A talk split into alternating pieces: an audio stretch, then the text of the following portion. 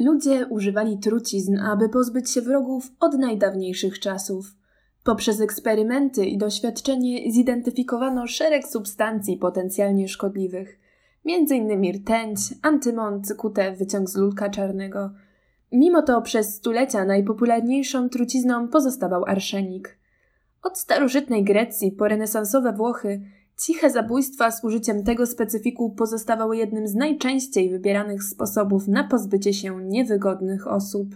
W XVII i XVIII-wiecznej Francji biały arszenik w postaci proszku zyskał nawet nazwę poudre de succession, czyli proszek spadkowy.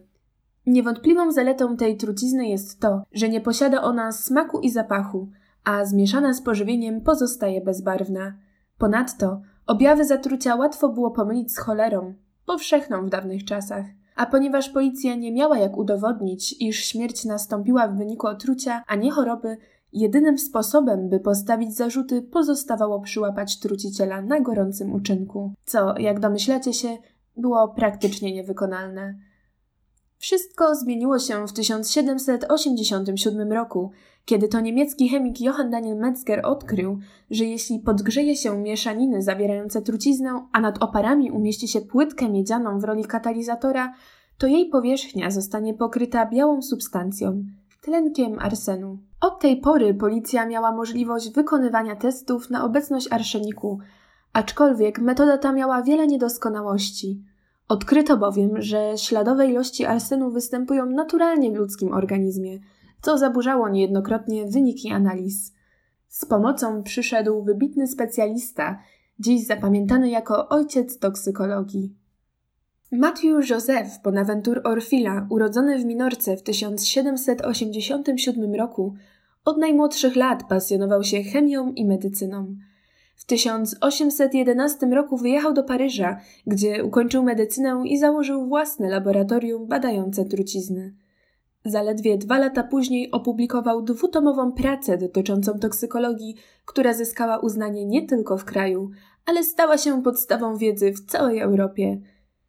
W swym laboratorium Orfila eksperymentował na zwierzętach, starając się zrozumieć farmakodynamikę i farmakokinetykę trucizn, a przede wszystkim arszeniku.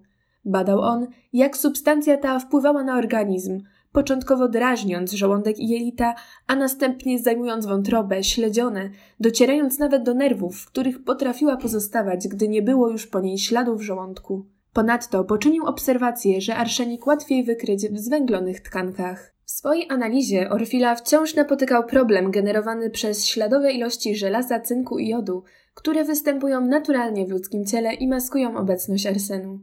Rozwiązanie tej kwestii zaproponował James Marsh, który skonstruował tak zwaną ukształtną rurkę Marsha. Odkrył on bowiem, że jeśli arsen w obecności cynku zostanie potraktowany kwasem siarkowym albo solnym, to wydzieli się on w postaci gazu. Marsz opublikował swoje odkrycie w 1836 roku, a Orfila dostrzegł ukryty w nim potencjał, gdy tylko przeczytał pracę.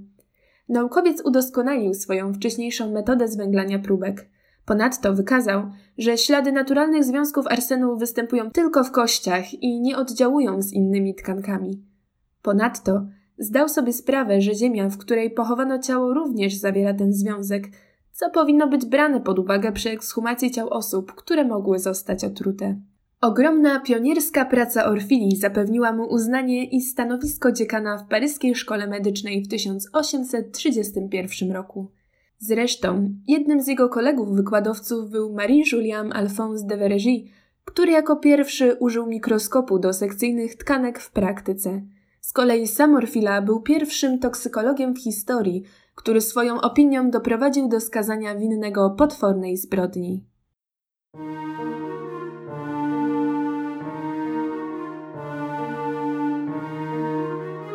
Posłuchaj o zbrodni.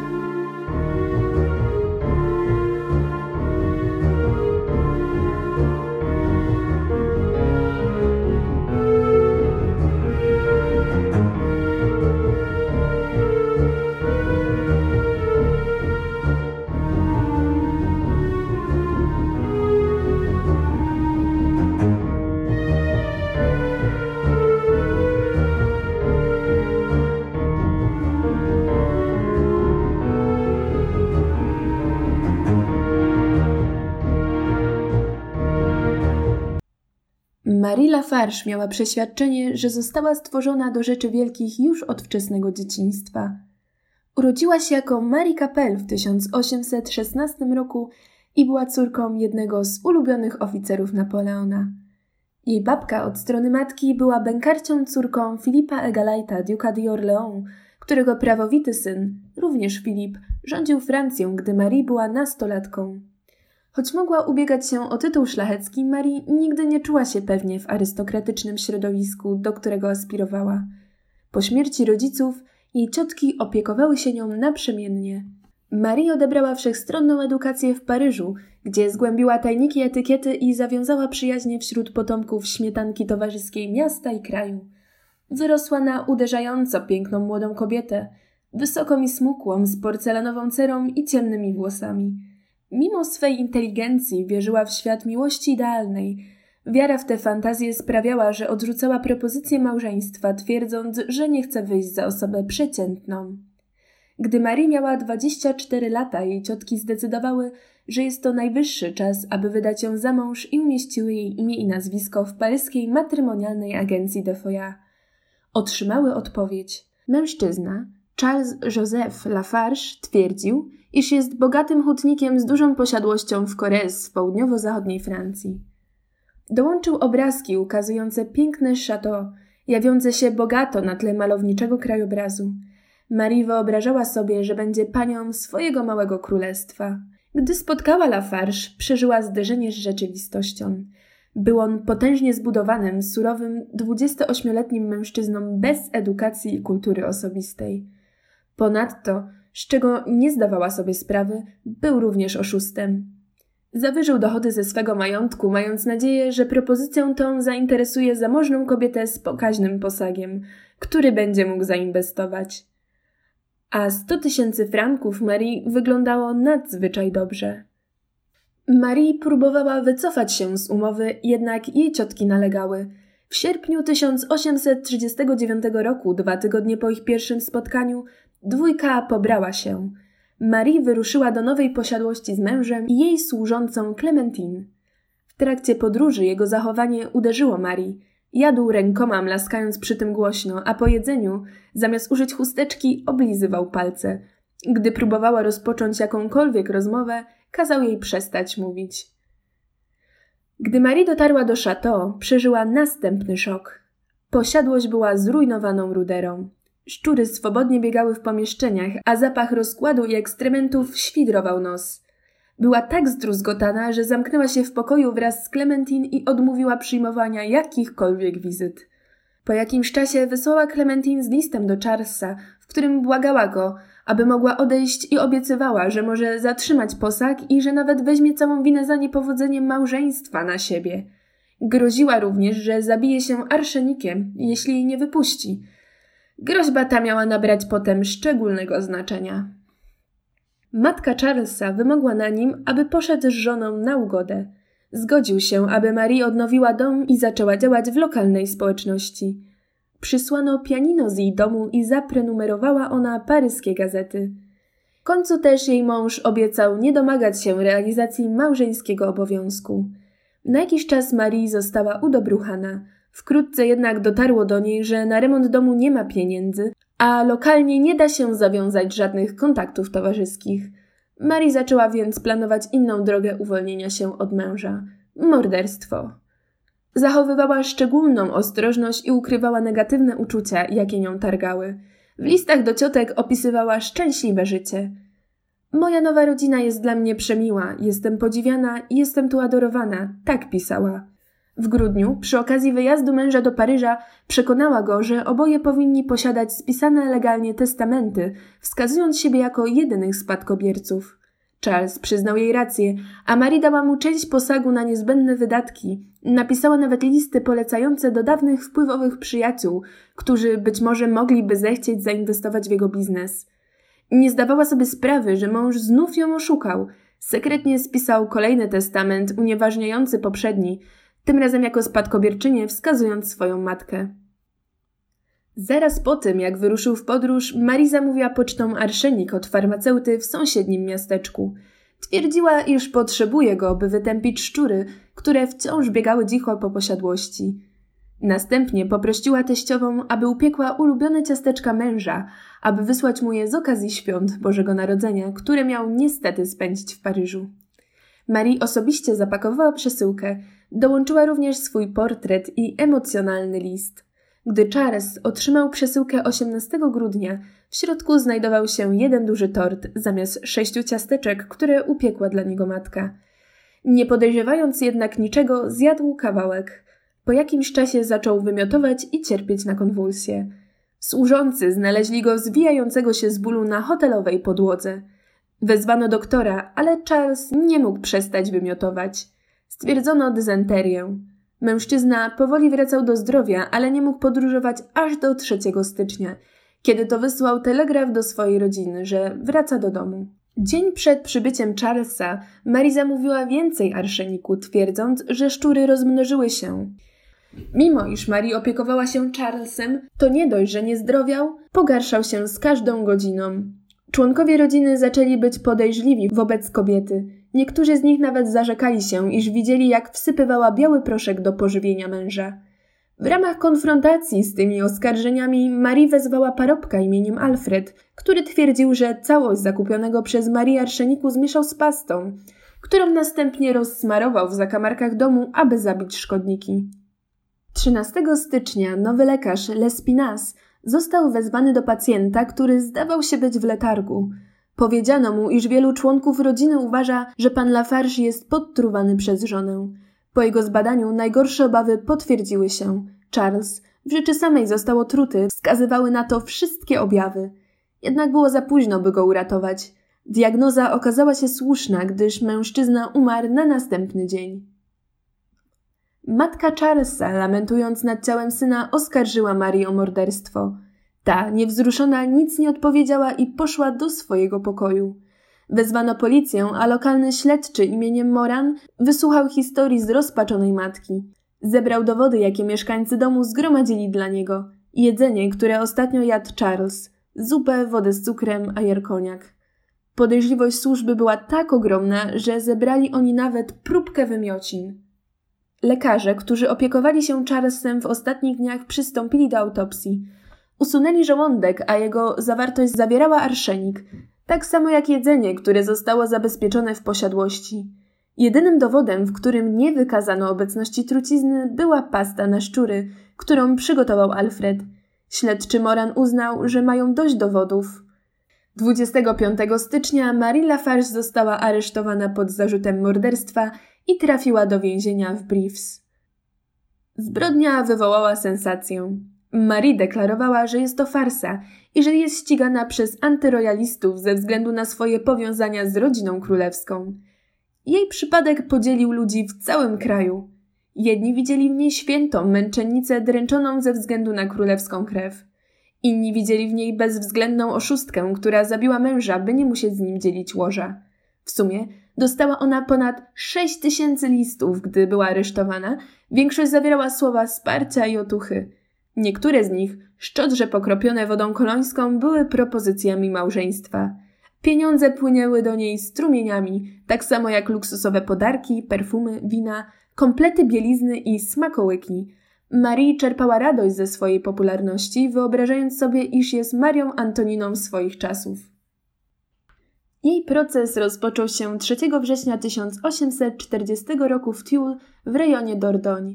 Żandarmi musieli powstrzymywać tłumy, które zgromadziły się, mimo iż dzień był wyjątkowo upalny. Wszystkie zajazdy w okolicy wypełnione były dziennikarzami i ciekawskimi z całej Europy. Prokurator rozpoczął przemowę w sprawie, która była dla niego z góry przesądzona. Opisywał nieszczęśliwe małżeństwo Marii i przeczytał przysięgłym list, który kobieta napisała do męża po przyjeździe do majątku. Zawierał on nieszczęsną wzmiankę o arszeniku.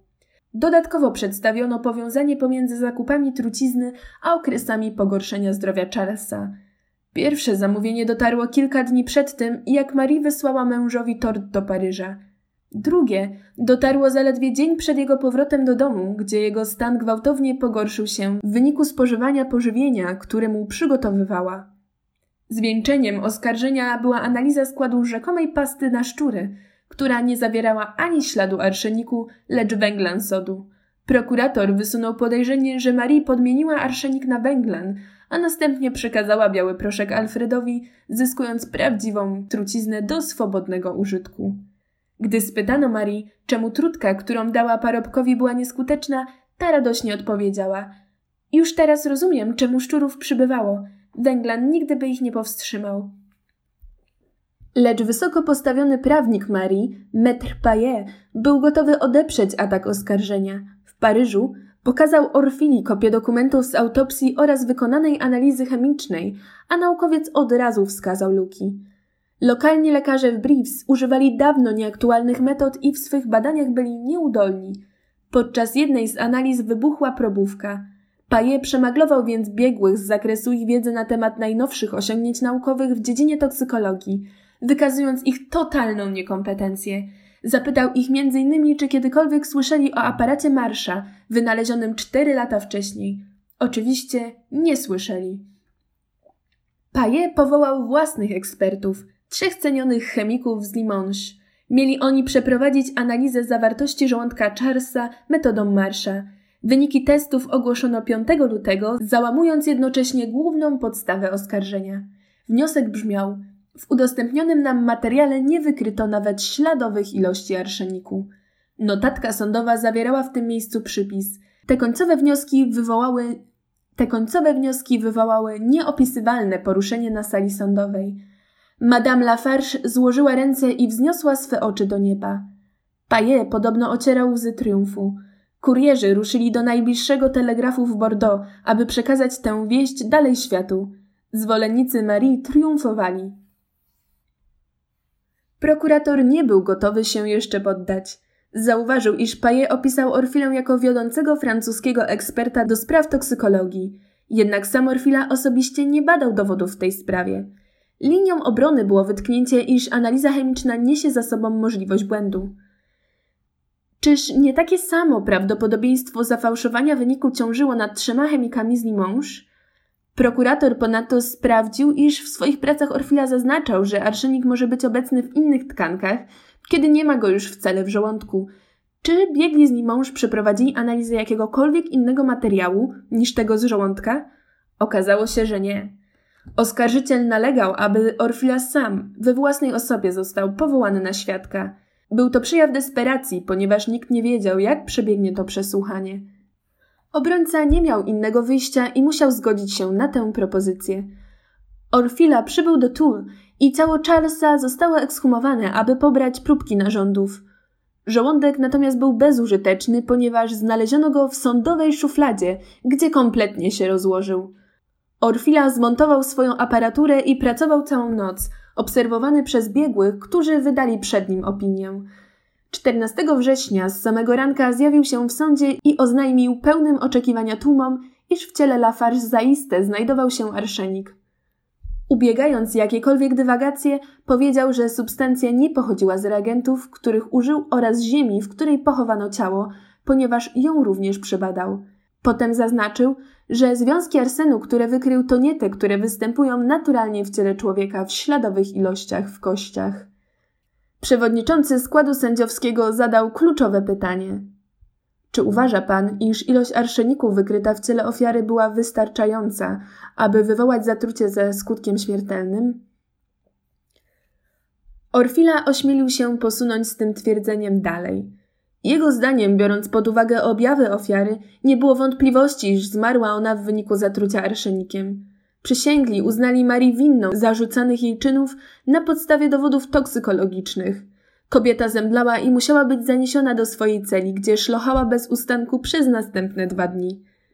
Nie zważając na powiązania Marii z arystokracją, sąd skazał ją na dożywotnie ciężkie roboty oraz publiczny pręgierz w tul. Apelacja została odrzucona, lecz król Louis Philippe obniżył kuzynce wyrok do dożywocia.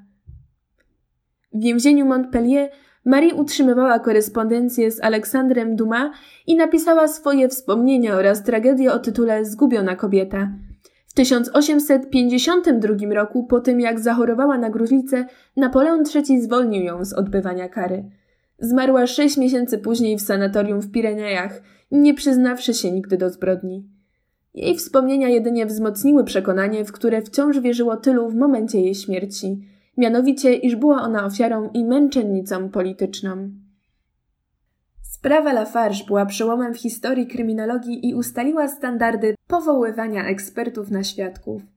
Od tej pory chemicy używali coraz bardziej wyszukanych testów na obecność wielu trucizn, a obie strony powoływały świadków głoszących korzystne dla ich punktu widzenia opinie eksperckie, jak czynią zresztą po dziś dzień.